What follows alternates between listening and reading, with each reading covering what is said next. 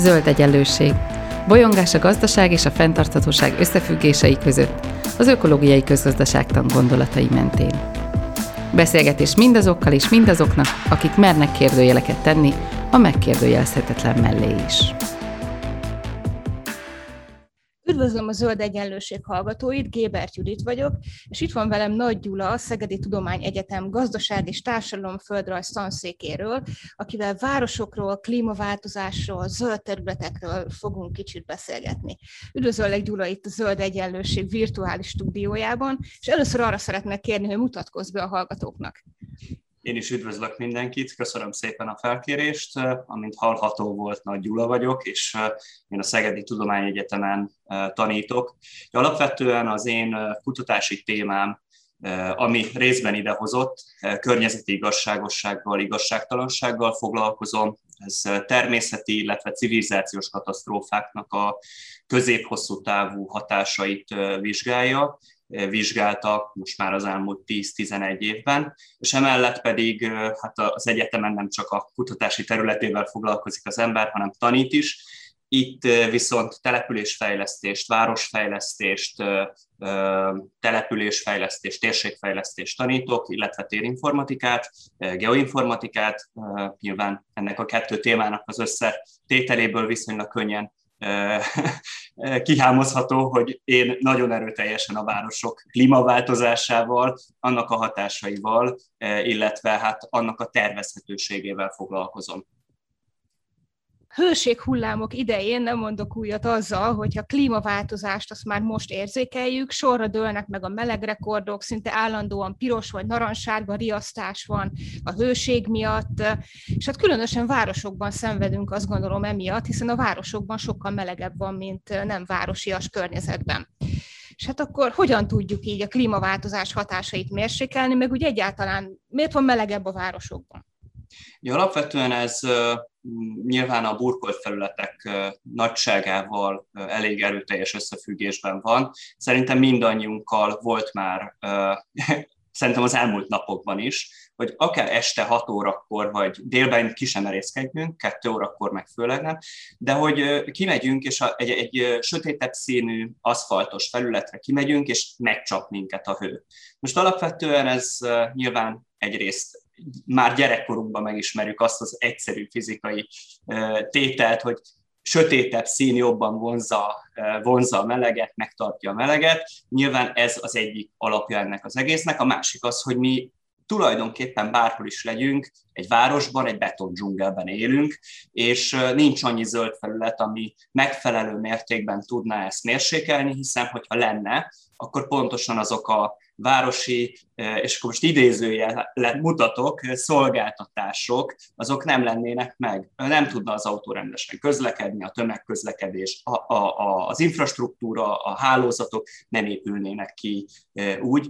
Tehát, hogy, hogy ez az egész, hogy miért van meleg, ennek van egy, egy elnevezése, ez a városi hősziget. A városi hősziget problémájával nálunk itt az intézetben Unger tanár úr, Gál Tamás már elég régóta, és a kutatótársai természetesen elég régóta foglalkoznak, és ők azt mérik ki, hogy különböző úgynevezett lokális klímazónák jönnek létre a városban.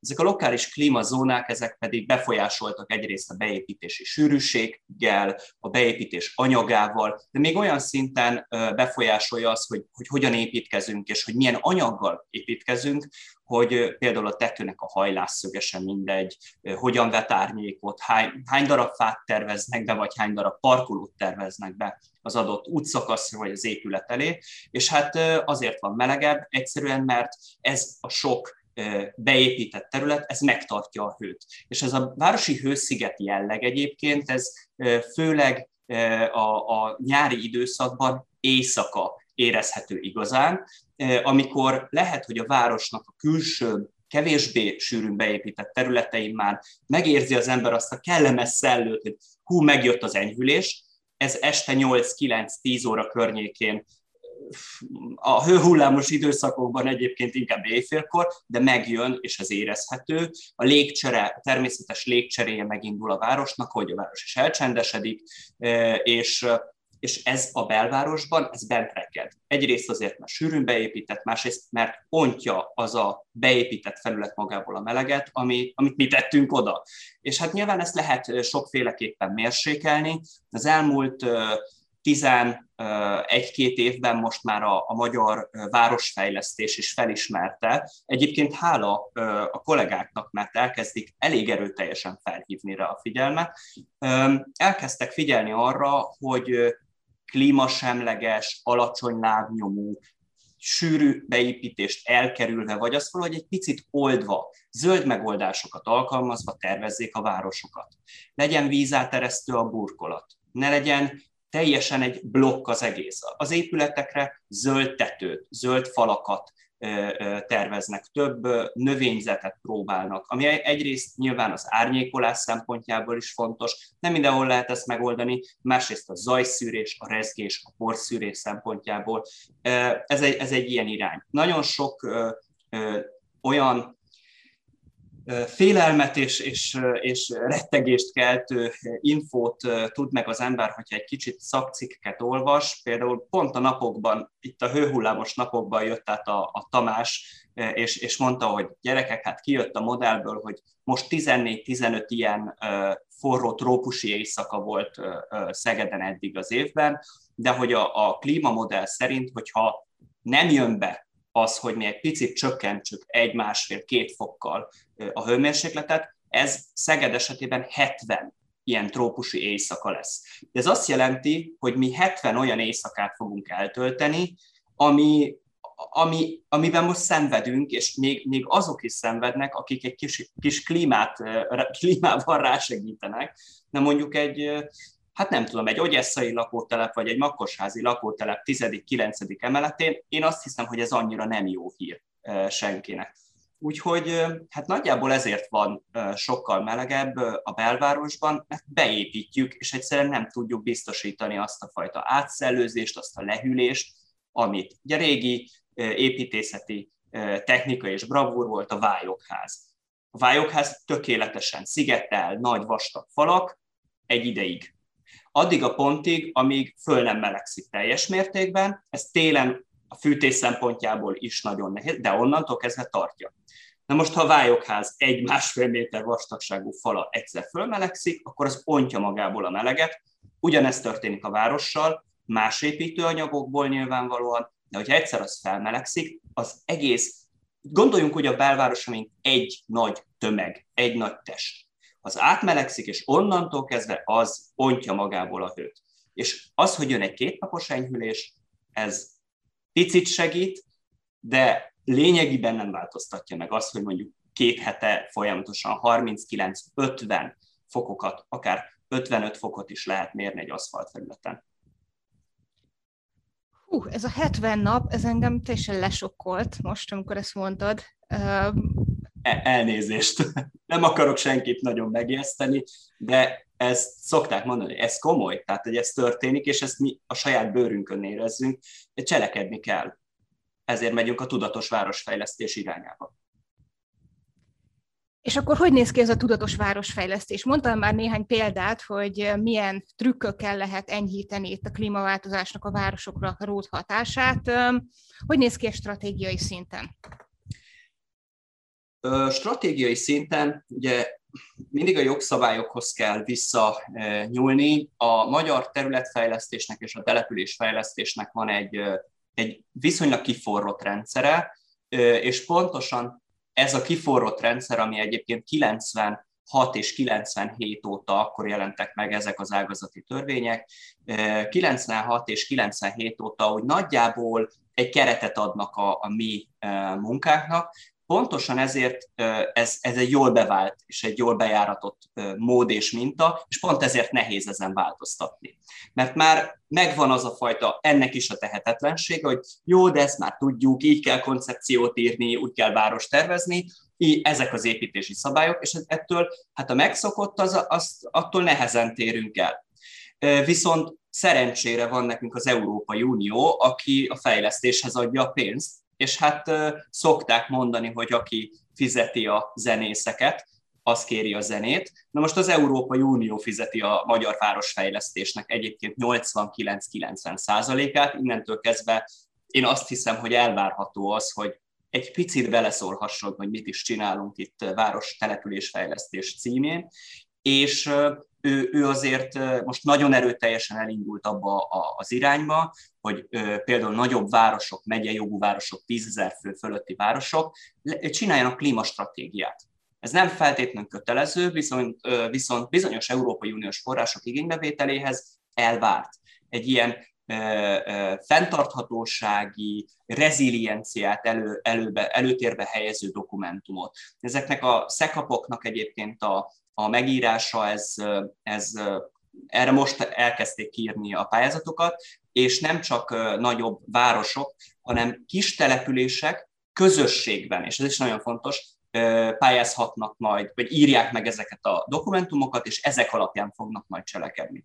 Mit fognak cselekedni? Alapvetően ezeknek a dokumentumoknak több iránya van maga a fenntarthatóság, mint egy ilyen ernyő definíció. Mindig szoktam mondani a, a, a hallgatóimnak, hogy igen, ez a, ez a tipikus buzzword és bullshit és fenntarthatóság, hogy ki mit ért alatta, mindenki mást ért a fenntarthatóság alatt. Egyrészt a fenntarthatóság maga az építészetre vonatkozik. Ez kevésbé a város tervezőknek, fejlesztőknek a kérdése. Ezt a, az építészek szerencsére egyébként már tanulják, hogy hogyan kell fenntartható épületeket létrehozni, de fenntartható épületek nélkül nincs fenntartható város. Tehát, hogy ez az egyik vonal. Mi mit tudunk tenni? Egy, egy pici önkormányzat, egy, egy, nem tudom én, egy Tisza-sziget, vagy egy, akár egy deszk, hogy különféle önkormányzatokat mondjak, mit tud tenni annak érdekében, hogy ha már megvan az épületállomány, hát energetikailag korszerűsíti. Például egy nagyon markáns pontja ezeknek a, a fejlesztési terveknek, hogy olyan szigetelést adunk, ami nem csak a hőt tartja bent fűtés esetén, hanem a hőt se engedi be. Akkor a nyílászároknak a cseréje. Minél kevesebb hő szökik, jön, annál kevesebbet kell fűteni, hűteni, innentől kezdve energiás sporunk. Minél kevesebb energiát használunk fel, annál ö, fenntarthatóbbá válik maga a rendszer, kevesebb szén kell hozzá, kevesebb olaj, kevesebb atomenergia, nyilván azért látszik, hogy nem álltunk még át a zöldre. Ez az egyik vonal, az energetika, a klímasemleges települések létrehozása. A másik viszont olyan fenntartható városi, települési, ökológiai szolgáltatásokat létrehozni, ami, ami így ökológiai a nevét tekintve ez ilyen nagyon, nagyon összefoglaló. Akkor mindenki arra gondol, hogy majd jön az őzike, azt lelegeli a mit tudom én Széchenyi. Nem, nem ez az ökológiai, ökológiai szolgáltatások. Nem, ezt, nem, ezt csak, nem csak ezt akarják. Szóval Egyrészt vannak kulturális ökoszisztéma szolgáltatások, vannak, vannak zöldfelületi ökoszisztéma szolgáltatások, és ez, ez azt mondom magából a definícióból ökológia, ökoszisztémából ered, hogy ez nem csak azt jelenti, hogy akkor behintik fűvel a várost, meg fákat ültetnek, hanem, hanem ezt egy rendszerben próbálják meg elgondolni, tervezni. Ez például egyébként a, a, a ligetnek a felújításánál már egészen erőteljesen érvényben volt, és minket is megkérdeztek egyébként kutatókat, tervezőket arról, hogy mit gondolunk. És sok olyan gondolatot építettek be Gulyás Ágnes kolléganőmtől, mint például a vízáteresztő burkolat, vagy, vagy hogy hagyjunk megfelelő táv, távot élni, ugye, növényeknek, meg, meg, meg hát, hogy azért ne hanyagoljuk el, hogy ez, ez nem csak egy elburjánzó zöldfeltesz, ez egy használható közpark. Tehát, hogy legyenek meg azok a funkciók, amikre nekünk szükségünk van. És ez a funkció, ez nem a parkoló, és ez a funkció nem az autónak a helye. Ez az emberi minőségi időeltöltésnek a tere.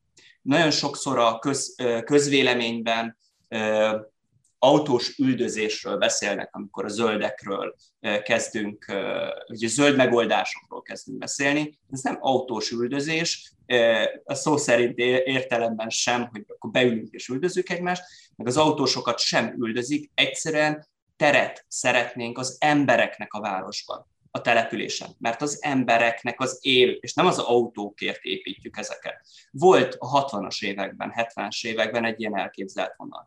Na most Nyilván ez egy hitvallás, hogy az ember mit gondol arról, hogy hogyan kéne egy 21. századi belvárosnak kinézni.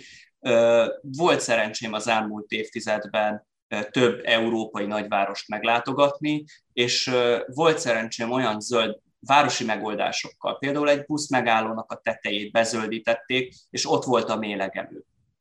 Azt, azt nem kaszálja le senki. Tehát az, az tényleg ott mélegelőnek tartják, és az senkit nem is zavar. Mondjuk így, hogy akkor ott, ott megvan ez az egyensúly, hogy az ott nem zavar. Akkor, akkor tudom, mindig ezzel a vízáteresztő burkolattal jövök.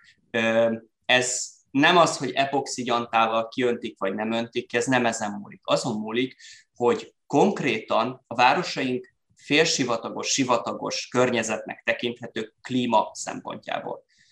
Mert hogy a víz, ami jön, az a szürke víz, az esővíz, ugye, amiből egyébként a, a világ megvan, tehát azt a szürke vizet mi a csatornába, a szennyvízbe vezetjük el.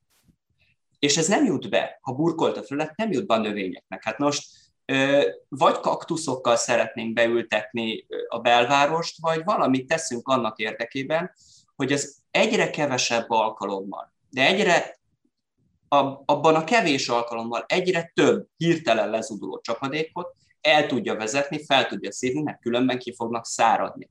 Ha végigmész Szegeden, vagy végigmegyünk Szegeden, de bármelyik nagyváros, Pécs, Budapest esetében, azt látjuk, hogy elkezdenek kipusztulni a fák, és nem csak azért, mert öreg, nem azért, mert 50 éve épp, telepítették, és, és, és nem ezért pusztul. Egyszerűen azért, mert nem kap annyi vizet. Megváltozott a térség vízháztartása, a csapadékozásnak a, az eloszlása is. És ezek ellen mind tenni kell. Erre jött egyébként, tehát és, és ebben a, a, a zöld felületeknek nagyon nagy szerepe van. Azt kell megnézni, és ilyen irány is egyébként van a várostervezésben, azt kell megnézni, hogy hol lehet felbontani a burkolatot mert ahol nincs rá szükség, oda ne tegyünk feleslegesen burkolatot, mert mi lesz belőle? Tojást tudunk rajta sütni, az eh, gyerekként ez nyilván szerintem egyikünknek sem volt olyan elképzelhető, hogy hőálló zoknit kell adni a kutyusra meg a cicára, mert megégeti szegénynek a tappancsát, mert nincs erre fölkészülve. Tehát ez olyan disztópia a 20 évvel ezelőtti mondjuk én fejemnek, vagy, vagy, vagy, egy, vagy hogyha 30 évvel ezelőtt azt mondjuk, hogy hővédő zokni kell a kutyának, ne engedd ki, ne vidd el sétálni, inkább vegyél neki kutyapelenkát, de ki ne vidd, mert hőgutát kap a, a, a városi állatka, meg ráadásul még kisebb is, ugye, a pici csivava, meg a pincser, és akkor jön a bácsi szegény bottal, húzza a kutyáját, de hát ő se kap levegőt, meg melege is van, a kutya se kap levegőt, az meg már érzed, érted, hallod, hogy serceg szegény kutya odakozz már. Na most ez olyan disztópia, ami, amiben élünk.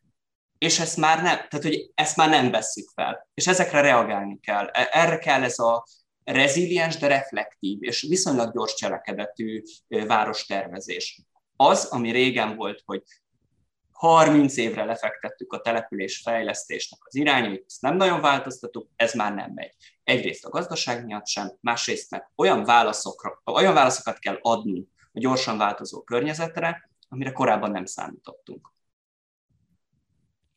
Említetted itt a zöld felületeket, zöld területeket, azt is, hogy ezeknek van rekreációs, kulturális szerepe. Milyen más ökoszisztéma szolgáltatást nyújtanak még? Nyilván a, az, én, én az emberi oldalról közelítem ezt meg, ha már városról, ha már településről beszélünk, akkor a legelterjedtebb, egyik legelterjedtebb állatfaj az ember ebben az egészben. Most a csotányokról, meg ezekről nem beszélek. Mostanában sok a patkány is, e, erről még térképet is készítettek egyébként. Na most ez az az ökoszisztéma szolgálat, meg a szúnyog, amit nem szeretünk de ettől függetlenül nyilvánvalóan azért vannak ott, amiért ott vannak, tehát hogy ez, ez mind hozzánk vezethető vissza. Emellett, hogy, hogy én, én tényleg a rekreációt ö, ö, hangsúlyoznám, mint el, elsődleges, nagyon fontos szempont, mert igazából az egy Manyinének, vagy egy Pista bácsinak, hogy ö, oda most téli akordáta, nagyon jó illatú hárs beültetve, vagy egy ö, juhar, vagy egy platán, ez nem nagyon érdekli. Abban az esetben érdekli, hogyha összeköpködi az autóját, ugye a parkoló autóját, és a ragacsos lesz, mert hát nyilván ez a szegény fa ekkor, amikor virágzik, hát kibocsát ilyet, olyat, amolyat. Na most innentől kezdve ő, a, a sima zöld terület, zöld felület használót alapvetően három dolog szerintem az, ami, ami érdekli. Egy, könnyen meg tudja közelíteni ezt a területet, kettő, ne följön, meg legyen árnyék, de ki tudjon feköz, feküdni, napozni, és viszonylag tágas legyen. Ne érezze azt, hogy bezárt, hanem érezze a természetnek azt a rekreáló vagy felfrissítő hatását. Amit mondjuk egy zsettpark, ugye városi zsettparkok, pici sarkon, egy telek, egy izé, ezt nem feltétlenül tudja érezni. És ezen kívül, hogy milyen egyéb szolgáltatást nyújt, ezzel nagyon foglalkozunk.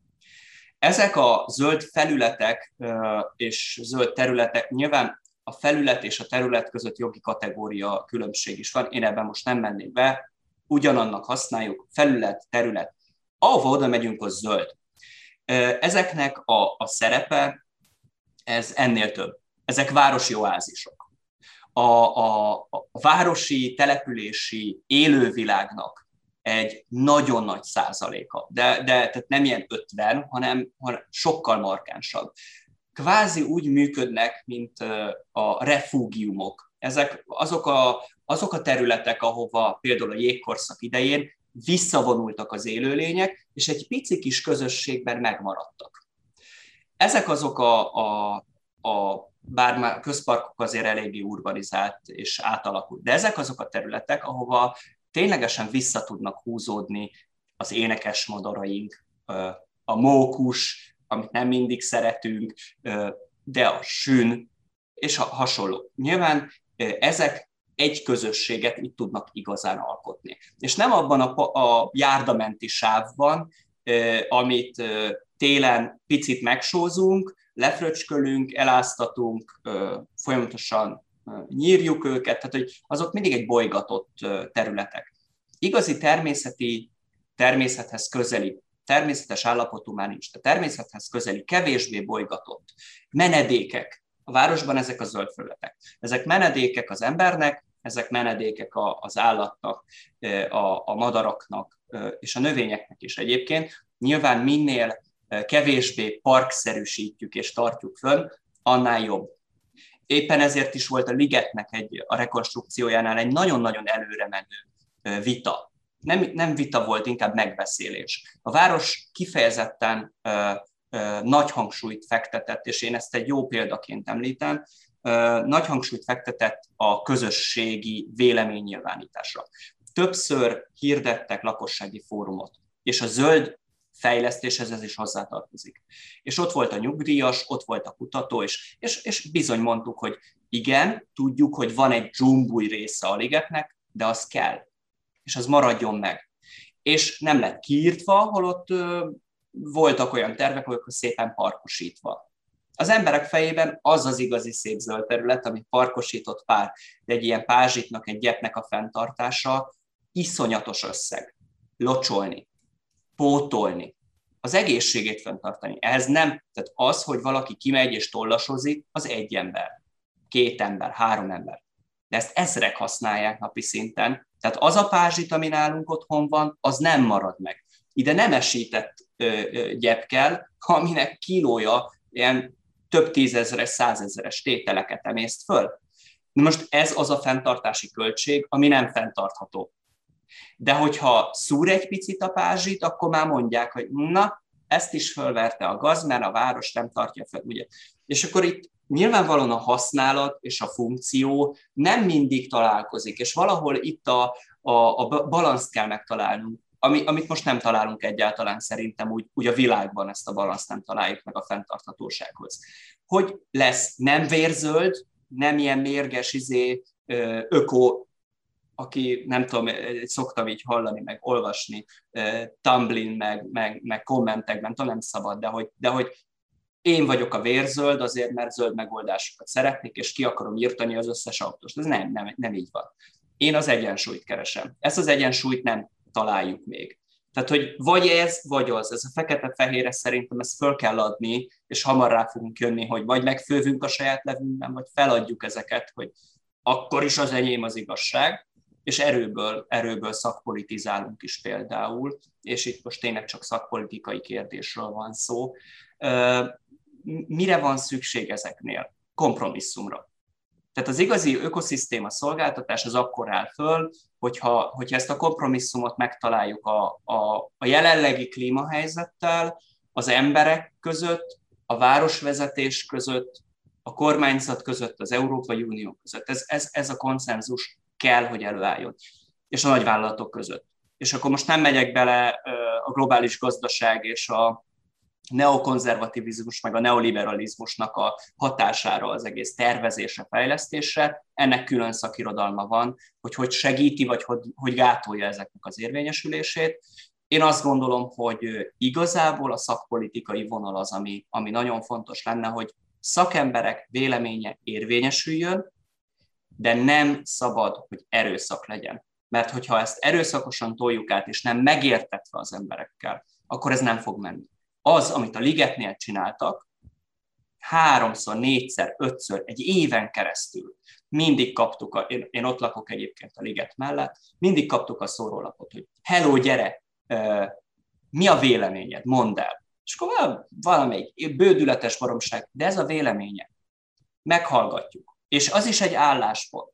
És ki vagyok én, hogy azt mondjam, hogy butuska vagy, bocsánat az az ő véleménye, és joga van ehhez a véleményéhez. Az egy másik dolog, hogy ez mondjuk szakmailag nem összeegyeztethető, de elmondta. És megvan a lehetőség, hogy elgondolkozzon rajta. Ez szerintem az egyik nagyon fontos. És visszatér, hogy mi van még a kultúra és ökoszisztéma szolgáltatáson túl. Nem megyek bele, mondom, a mélegelőbe ebbe a bamabba, Nyilván itt van egy remediációs, egy, egy, egy újratermelődési, reprodukciós része is az egésznek.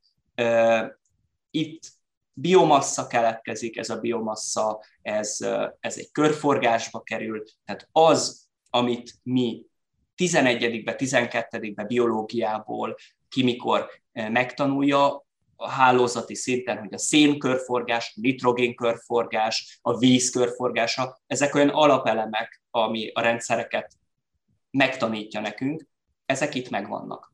És hogyha ezeket nem biztosítjuk, akkor tudjuk, hogy ha ez a ciklus ez megszakad, akkor abból baj van. Már csak a saját szervezetünkben is ezek a ciklusok működnek, hogyha ott megszakad valamelyik ciklus, akkor baj van csak azt mi érezzük, hogy fáj ez, fáj az, fáj az, vizesedik a lábam, mit tudom én, stb. A természet nem tud szólni, nem fog sikítani, hogy kezit csókolom, nekem ez most fáj, és ez nem jó. Az lehet, hogy reggel arra kelek, hogy nem arra kelek, amire szoktam, a madár csicsergése. Ez előfordulhat.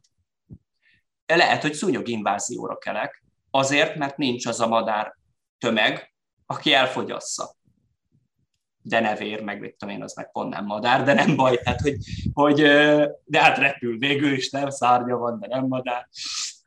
Lényeg a lényeg, hogy, hogy, hogy ez a reprodukciós rész, ez, ez a láthatatlan, de ugyanolyan fontos. És itt is a kettő közötti egyensúly. Egyébként, ha ökoszisztéma szolgáltatásokról beszélünk, akkor öt, általában ötöt szoktunk megkülönböztetni de én úgy gondolom, hogy, hogy talán a reprodukciós rész és ez a rekreációs rész, ami, ami nagyon-nagyon fontos, és a puffer előhatás. Mert a kettő között az áll, hogy az egyiknek a hatása és a másiknak a hatása az nyilván egymás befolyásolja. És van ennek egy puffer hatása. A zöld területeknek, zöld felületeknek van egy, a talajnak, a, a, a víznek is van egy puffer kapacitása higítja a szennyezéseket, felfogja a szennyezéseket. Ez, ez ténylegesen azt jelenti, hogy amíg még volt olmozott benzin, akkor a nehézfémek ö, ö, akkumulációja, letelepedése még a mai napig egyébként az utak mellett mérhető a talajban. Ez belekerül egyébként a termesztett növényekbe, stb.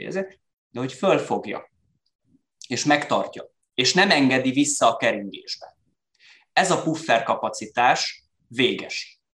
Ezt a puffer kapacitást szerintem mi maximálisan ki szoktuk használni, és amikor besétálunk, és mondom, bármelyik ligetbe, csak azt halljuk, hogy mennyivel nagyobb a csend. Nem tudom, hogy volt-e a hallgatóság közül valaki Budapesten úgy, hogy felsétált a János hegyre, vagy kilátóba bárhova, de akár a Citadellára.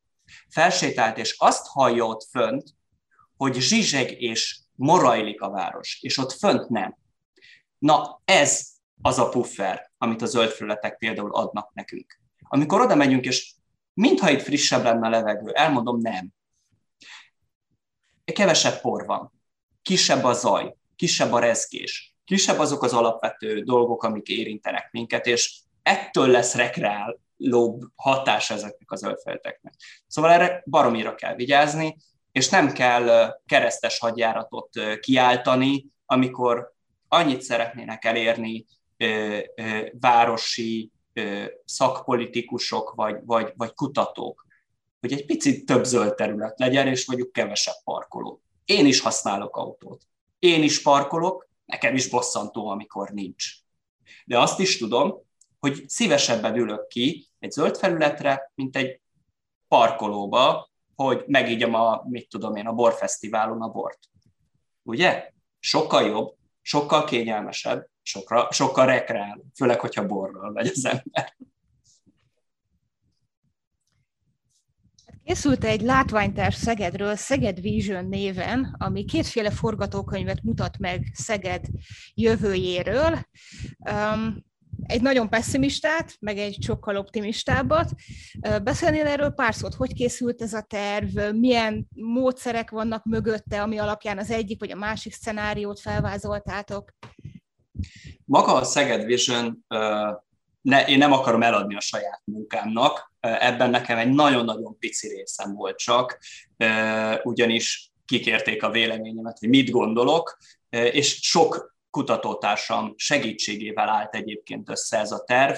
Egy nagyon-nagyon tehetséges csapat csinálta meg a látványterveket, ami szerintem eszméletlen jól sikerült, tehát olyan igényes pontossággal tervezték meg, hogy le a kalappal, tehát mérnöki szempontból és vizualizáció szempontból is ez egy, egy, egy, egy prima dolog.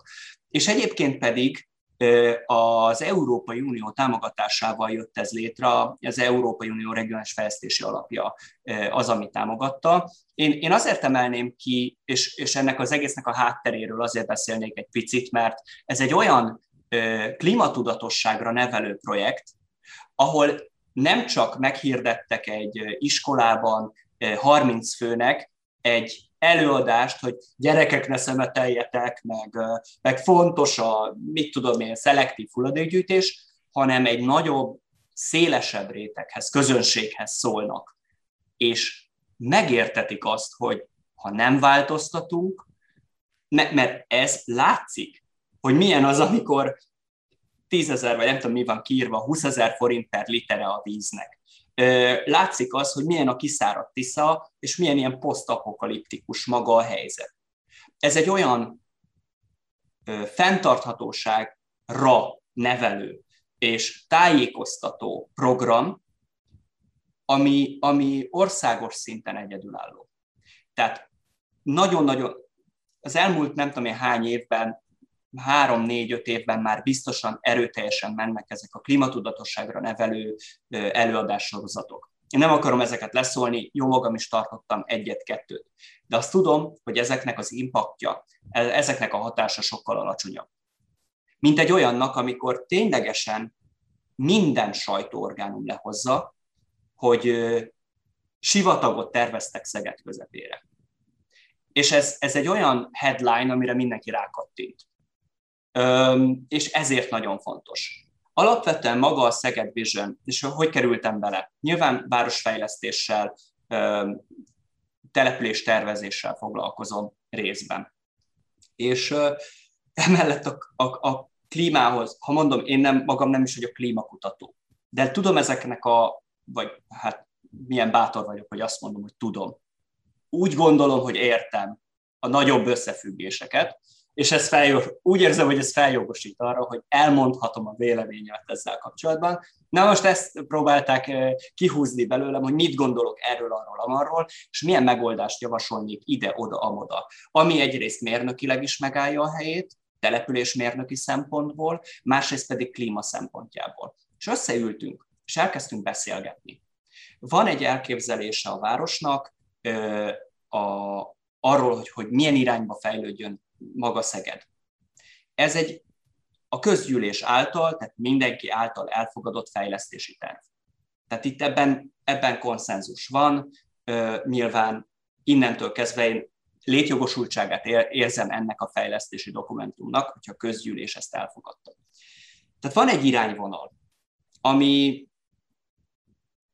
kereteket szab. A kérdés az, hogy mi ezekben a keretekben akarunk tovább működni, vagy megpróbáljuk egy kicsit nyújtani ezeket. És a tervezők és akik készítették ezt, úgy gondolták, hogy nyújtsuk ezt.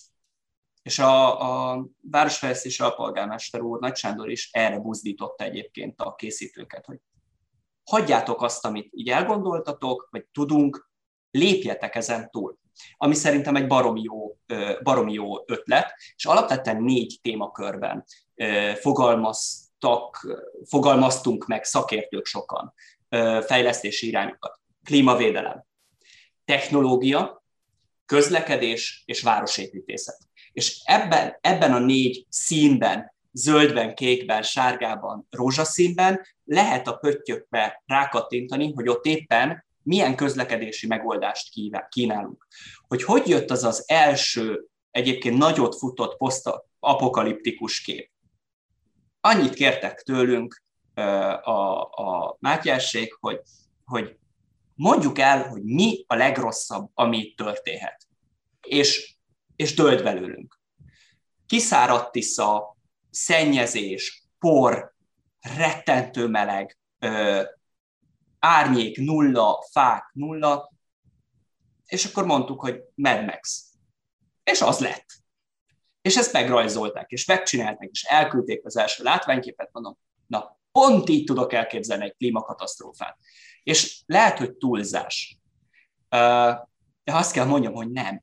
Tehát egy, ha, ha tényleg az bejön, 70 ilyen trópusi éjszaka lesz, nehogy azt gondoljuk, hogy egyetlen egy árnyék megmarad, egyetlen egy fa megmarad. Mert ha leesik a csapadék, akkor is. Nem tudom, én, én, én, hogy a hallgatóság hogyan van, én rendszeresen szoktam futni. És én a gáton szoktam futni a, végig a töltésen. Na most az azért eléggé fölmelegedik, de mégis van a környéken zöld felület. Ha egy pici eső esik, nem az lesz az első, hogy jaj, de hűsítő, persze, amikor esik közben, jaj, de hűsítő. És utána az a rekkenő, iszonyatos pára, ami folytó. Na most gondoljuk el ezt egy beton dzsungelben, a város belsejében, ahol nincs zöld felület. Beton van, és 40-50 fokos felszín. Leesik, elpárolog, beszivárogni semmi nem fog. Ezt nem tudja fölfogni egy növény, nem tud, nem tud mit csinálni a párával, nem tudja úgy megkötni, úgy felszívni, hiszen ezek nem olyan növények még most, amik, amik a levelükből azonnal kiszűrik a levegőben lévő, ezért gyökérből, persze. Na, és akkor ez ténylegesen egy elképzelhető szenárió, egy nagyon rossz szenárió, amiben se, senki nem szeretne élni, de erre hívja fel a figyelmet. Mi, mit ad? Um, alapvetően öt területre uh, sikerült elkészíteni terveket. Ez a Tiszapart, ami egy sétány jellegű, egy promenád jellegű, de a közlekedés nem teljesen száműzve, mert ugye erről évek óta megy a vita, hogy le kéne zárni, vagy nem kéne lezárni. Volt terv, hogy alagútba kéne vinni, és akkor megoldódna. Ez szerintem az elkövetkezendő tíz évben egyébként megoldódik. Most jelenleg a rakpart egy beton. Hiába fel, felújították, szép lett, biztonságos lett, ennek mindig az a szerepe legyen biztonságos. Ez az elsődleges. De onnantól kezdve, hogy ki szeretnék ülni fagyizni, hát most nem ülök ki fagyizni, mert mire odaérek el, olvad a fagyi. Kettő, ha leülök, azért olvad el a fagyi, mert egyszerűen olyan meleg van. Ettől függetlenül egy olyan köztér lehetne, ami most is nagyon jól használható, mert gyerekek szeretnek játszani ott, amikor nem megy autó, le van zárva, akkor mégiscsak közel lehet menni a Tiszához. A, a Tisza partra ajánlottunk egy olyan megoldást, ahol részben bezöldítjük, részben fákat ültetünk oda. Ez egyébként árvízvédelmi szempontból nem feltétlenül a legpraktikusabb, minél több a terep akadály, annál lassabb a lefolyás, és annál erőteljesebb egyébként a szedimentáció, az üledéknek a lerakódása is, tehát hogy ez árvíz esetén lassítja a levonulást is, plusz ülepíti, tehát sokat kell takarítani. De ez megoldható. Tehát, hogyha az újszegedi oldalon erdő van, és az nem probléma, akkor nehogy az a 10-15 telepített fa rakparton megváltsa, elrontsa, tehát, hogy ez kezelhető. Olyan közösségi teret terveztek ide a, a tervezők, és gondoltunk ki, ahova ki lehet stégjellegű, ilyen stégjelleggel feküdni. A víz mellett vagyunk, de mégsem a vízben, a víz közelben. Olyan természetes növényeket, amik sás, nád, ami, ami, ami egyébként egy egyszerű csatornaparton, tehát lassabb folyással ugyan, de megterem, meg, megnő. Nem kell nekünk ezeket kiírtani, azért, mert jó sás, meg nád, meg kurutyolabéka benne. Ez a dolga. Azért van ott. Tehát, hogy, hogy egy olyan kicsit természetközelibb legyen az egész, ami, ahol az adottság megvan. Itt viszonylag könnyű dolgunk volt, mert ez tényleg szemben van a Tiszával, vagy a Tisza mellett van. Ennyi, egy csettintés, és össze van kötve az igazi természettel. Már ameddig van Tisza, ugye, és nem szárad ki. Nehezebb maga az aradi vértanúknak a terekérdése ami egy belvárosi, nagyon szép helyen, egy nagyon magasztos helyen, magasztos funkcióval, a nevéből adódóan is. De a dóm mellett. Itt azért olyan nagyon sok mindent nem lehet csinálni. Itt műemléki épületek vannak, itt, itt nem lehet a sarkából kiforgatni az egészet. Hagyománytisztelet, identitásőrzés és egyéb olyan szempontok, amiket a, a klímavédelemnél igenis figyelembe kell venni. A villamos nem fogjuk metrónak levinni, mert nagyon drága, nem éri meg. Mit tudunk csinálni? Zöldítjük a vonalát. Elkezdték? Elkezdték. Működik? Működik. Fönt kell tartani, tehát locsolni kell, az azért miért ne szürke vízből tennénk? Miért ne lenne mondjuk egy hatalmas víztározó, egy szürke víztározó egy olyan felület alatt, ahol nincsen semmi abból lehetne locsolni. Zöldítsük az épületeket. Ezerszer, tízezerszer, százezerszer kommentált és szidott épület a Szegedi Nagyáruház. Nem szép. Mondhatjuk inkább, hogy csúnya. De ezzel lehet változtatni. Mi lenne, hogyha a passzázs, ami egyébként egy baromi jó dolog, és, és szerintem Szegednek egy értéke, az a passzázs, nem, nem feltétlenül mostani állapotában, és akkor ilyen-olyan hírek, hogy ilyen rémek, olyan rémek járják be a passzást, ez, ez nyilván nem jó. De mi lenne, ha adnánk neki egy új tetőzetet? Bezöldítenénk. Lenne az egésznek egy, mondjuk úgy, az Árpád tér fele, és akkor egy másik terület összekapcsolva, az egészen egy, egy kialakított zöld tető, ahova szintén föl lehet menni ez egyrészt egy olyan környezetben, ahol, hát ugye volt választási kampány, hogy hegyet adjunk Szegednek, de hát nyilvánvalóan ezt nem tudjuk. Egy olyan helyet tudnánk adni, például egy zöldtető kialakításával, mert nem gondolnánk egyébként, de a nagyáruház az egy magasabb ponton van. És a nagyáruház tetejéről nagyon jól rá lehet egyébként látni a, a városra. Miért ne lenne ott egy zöldtető? Ha ezt gazdasági szempontból próbálnám megközelíteni, akár egy tök jó kiülős terasz is lehetne, egy piknik terasz lehetne, amiből pénzt lehet hozni. És akkor még azt se lehet mondani, hogy na jó, de hát itt zöldítünk, meg minek, és ez rohadrága föntartani. Nem. Nem kell nekünk mindenhol extenzív, intenzív zöldtetőket létrehozni. Egy egyszerű plac az egész. Nyilván van technológiai követelmény. De onnan nagyon jó lehet körbenézni, jó lenne oda leülni, és növelni a zöld felületet. Most az jelenleg egy csupasz tetőfelület, ami szintén vagy visszaveri, vagy elnyeli. Inkább elnyeli, és utána kisugározza. Mert azért mégiscsak egy betonblokkról van szó.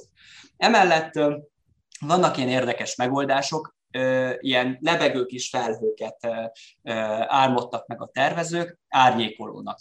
Ez egyébként szintén nem egy ördögtől való dolog. Ha egy picit tovább gondolom, akkor lehet, hogy az nem csak egy sima árnyékoló, hanem azzal, amivel le van dróttal zsinórozva, összeköthető lenne például egy pici kis csővel, egy pumpával, és permetet, vízpermetet szórna. Mennyivel üdítőbb lenne. Márpedig hidegebb nem lesz nyáron, lehet, hogy az egész felület kevésbé beton és tér, most inkább térkő, ami azért jobb, mint, a, mint az aszfalt, mert átereszti a vizet, de hogy azért ezek a hőkapuk, vagy párak a hőkapuk, pár, a koronavírussal itt már a hőkapuk környékén gondolkozom, de ezek a párakapuk is imád mindenki átmenni rajta. Mert felfrissít, és egy nyári, nyári napon gyerekek oda-vissza rohangálnak rajta. Na ez az az élet, amit szerintem egy reziliens, klímatudatos városban az ember szeretne látni. Hogy a gyerekek szaladgálnak biztonságban, mert nem kell attól félni, hogy az autó elcsapja, attól se kelljen félni, hogy a biciklis vagy a rolleres csapja el, mert nekik meg külön dedikált helyük van a, a városfejlesztésben és a városban is, de hogy a gyerekek játszanak bármelyik köztéren.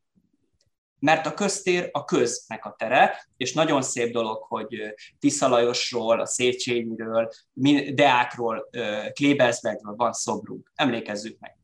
De ezek a parkok alapvetően nem, tehát hogy ez nem egy temető, nem gyá, a, a gyásznak építjük, megemlékezésnek. Az én fejemben a fűre lépni szabad, az ténylegesen egy olyan elv a várostervezésben, ami a reziliens város, várost egy kicsit jobban mutatja. Miért ne lehetne, és nem kegyeletsértő, hogy fölmászik a gyerek a Tiszalajosnak a szoborra, és akkor esetleg még meg is kérdezi, hogy ez a bácsi egyébként, aki, akinek a lábához mindig fölmászok, az ki? És akkor elmondjuk, hogy a Tisza Lajos, hát azért fontos, és emlékszel, még egy körút is el van róla nevezve. A vásárhelyi Pál bácsi, mi, miért, miért fontos? Miért van ott? Miért ül az a néni azzal a csónakkal? Tehát, hogy, hogy egy kicsit élőbbé tegyük a köztereket, és ilyen trükköket, megoldásokat is lehet adni. És ez nem csak a klíma miatt jó, mert amiatt kevésbé jó, hanem azért, mert ténylegesen értékeljük a köztereket, és nem egy múzeumi szobát tartunk fönn, azért, mert szép. Attól még ugyanolyan szép, hogyha leülnek oda a Klebersberg szobor tövébe, és elfogyasztanak egy, mit tudom én, piknik kosárból egy kis bambit, meg valami, valami nem tudom, pörköltet. Valami magyarosat mondjak, pacalt, nem tudom. De, mert, hogy, mert hogy egyébként Párizsban nem mindenhol, nyilvánvalóan, de Párizsban tök jó volt nekem azt látni, hogy felmentek az emberek a sacré és hozták a kis bagettet, meg lehet ilyen picike kis borokat kapni, felciccentették, leültek, és nézték a várost. És ez egy, ez egy szakrális szempontból egy csodálatos hely. Emellett városi látkép szempontjából is egy csodálatos hely és senki nem botránkozott meg, hogy meggyalázza az ezének a szentségét. Nem. Élő emlékezet. Mert arra emlékszik, hogy igen, és annál a templomnál, és annál a szobor, és a, a kisgyerek azt fogja majd mondani, hogy hát a Tiszalajos bácsihoz megyünk, és tudni fogja, hogy ki az. Egyébként meg tojik rá. Én úgy gondolom, hogy a, a reziliens város az identitás szempontjából is reziliens, és ezeket az identitás elemeket bele lehet építeni a tervezésbe a használatba. Mert amit használunk, arra emlékszünk, és azt nem felejtjük el. Ugyanez van. Hazamegy az ember, kihúzza a fiókját, belenéz, jé, nekem van egy ilyen pólóm, van ez a pulóverem. Hát három éve nem használtam. Már nem is emlékeztem rá, hogy van. Na most valahogy így vagyunk egyébként azokkal a közterekkel, amik sterilek és nem lehet használni. Tudjuk, hogy van, de amúgy nem szívesen megyünk oda. Nagyon sok kritika érte a Szent István térnek a felújítását. Én magam is nagyon sokszor kritizáltam, hogy üres. És, és nem elég zöld. Annyi kellett, hogy 2006 és 2021 között elkezdtek megnőni a fák, és valaki felfedezte, hogy ott elkezd rendezvényeket szervezni, az emberek szeretnek majd oda menni. Megnőttek a fák, ez idő. Tehát ezt csettintésre nem tudjuk növeszteni. Ezt így kell tervezni. Nyilván az én fejemmel én azt mondom, hogy ne ilyen csenevész, vékony, két éves, három éves csemetéket, hanem 15 éves csemetéket vegyük, amíg még lehet. Tehát amíg lehet telepíteni, igen ám, mit mond erre a tervező? Na de Gyula, hát 15-ször, 30-szor annyiba kerül. És kerüljön annyiba. De az a mi érdekünket szolgálja, és ha van rá pénz, akkor inkább egy idősebb, á, már árnyékot adó fát vegyen, mint hogy legyen egy harmadik féle térkő. Ami még mindig jobb, mint az aszfalt, de legyen inkább zöld. És költsünk inkább a fára, a növényre, ami, ami egyébként meg Tehát, hogy ez, ez például az Aradi térnél egy ilyen fontos e, el volt. Klauzáltér. Árnyékolok. Ez megjelenik egyébként a tervben. És most jelentették be, hogy e, kísérleti jelleggel árnyékolókat vezetnek be. Amikor ezt megtervezték, a Kárász utcát és a, a, a klauzálteret, e, ami egyébként az egyik legjobban, ezt is sok kritika érte, de, de összhangjában és stílusában egy, egy egységes városkép jött létre. És ez egyébként kormányzatokon átívelő munka volt. Tehát ezt, ezt minden oldalról azért azt látni, hogy ez egy kiemelt szempont volt, hogy ezt a teret, ezt a térrészt a városnak, ezt megújítsuk, és ebben egyetértés volt. Lehet, hogy a módjában nem feltétlenül, de hogy ezt mindenki elismeri. És, és ez, ez Szegednek egy nagy érdeme, hogy, hogy, hogy azért mégiscsak tudunk a város érdekében közösen cselekedni. Egy olyan köztér jött létre, ami adja azt a karneváli mediterrán hangulatot, ami egy plusz két fokos vagy plusz négy fokos hőmérséklet növekedésnél nem a mediterránt adja már vissza, hanem a hő, hő, hőkaput meg a, meg a katlan. De ezen is tudunk segíteni. És a stílusát és a karakterét megőrizve, zöld felületek növelésével, és ezekkel az árnyékolókkal időlegesen egyébként tudunk, tudunk rajta segíteni. Ugye befuttatta a, a tervező vagy az elképzelő növényjel a, a kárházházat hogy miért, meg gyönyörű épület. Igen ám, gyönyörű épület. Műemléki védelem alatt áll, bár ma már ez se jelent semmi. Ettől függetlenül miért ne lehetne egy bizonyos részét, ha nem is az igazi, hanem egy kulissza homlokzattal, tehát egy mondjuk egy, egy futatósávval eltakarni. Egybe szép az épület, én ezt értem hogy alap, és én egyébként tényleg én, én a műemlékvédő ember vagyok, és szeretem az épületeket úgy látni, ahogy azt megtervezték. Ettől függetlenül miért ne lehetne egy ilyen megoldást beletenni? Ha nagyon ellenkezünk, akkor pedig gyorsan el lehet tüntetni, hiszen ezek futónövények. Pálmafák. Kérem szépen, miért ne? Ez egy mediterrán hangulatú, mert Szegedhez nem illik a pálmafa. 2050-ben lesz olyan a klímahelyzet, hogy pálmafa lesz nem azt mondom, hogy datol, együtt fogunk datojázni a pálmafa alatt, de, de hogy változik a klíma, ezt el kell fogadni, ez alkalmazkodnunk kell, változnunk is kell, de hogy miért ne lehetne pálmafa? Tökre illene hozzá. Szóval amikor ezt megalkottuk, az, a, akkor, akkor tényleg az volt benne, hogy álmodjunk valamit, és, és csináljunk valami, valami merészet és ez, ez szerintem kellően merész lett sok elemében, támadható, meg technológiailag nem 2050-ben vagyunk. Tehát ami most skifi, és beletettük, hogy hm, hát, az lehet, hogy 2050-ben így röhögnek rajta, hogy csak ennyi. És, és tényleg lehet, hogy a rollerek azok már nem a földön, hanem föld fölött fognak menni, meg egy kis csobogót, egy kis patakot vezettek be ugye a Kárász utcára, ez is egy ilyen megoldás volt a Visionben, mert a vízfelület az mindig hűt. És Debrecenben van egy jó példa, Pécsen is van egy példa, bár azt pont múltkor szittuk, hogy nagyon csúszós, és a gyerekek mindig fenékre esnek benne. Debrecenben is a halköz, hogyha valaki arra jár, ott is van egy kis csobogás. És kiülsz mellé, és hiába nem, de egy-két fok is számít, fél fok is számít. Meg hát, hogyha sok sört is iszik az ember, akkor emlékezteti arra, hogy csobog-csobog, itt az ideje indulni. Szóval ezek egyrészt városképi eseményként is tekinthetők, másrészt pedig használható megoldások. Én azt gondolom, hogy minél érdekesebb és minél sokszínűbb egy város, annál élhetőbbé is válik, mind identitását tekintve, mind a megoldásokat tekintve. Itt nem csak egy megoldás van. Itt van 30 millióféle megoldás és jó gyakorlat, és minél többet alkalmazunk belőle, annál jobb lesz. De ez nem feltétlenül jelenti azt, hogy mi feladjuk azt, hogy Szeged-Szeged, meg hogy mi szegediek vagyunk, és mi magyarok vagyunk, azért, mert egy ausztrál példát adaptálunk. Hát miért ne lehetne? Kérdezem én. Hát én köszönöm szépen neked ezt a beszélgetést, Gyula, és köszönöm a Zöld Egyenlőség hallgatóinak is, hogy itt voltak. Én is köszönöm a lehetőséget, és hát remélem, hogy eh, picit gondolatébresztő volt, és nem volt túlságosan provokatív. Köszönöm szépen a lehetőséget. Ez volt az Új Egyenlőség zöld podcastjának mai adása. Hallgassátok az Új Egyenlőség piros podcastot is. Nézzétek a stúdióbeszélgetéseket a YouTube csatornákon, és olvassátok a www.újegyenlőség.hu-t.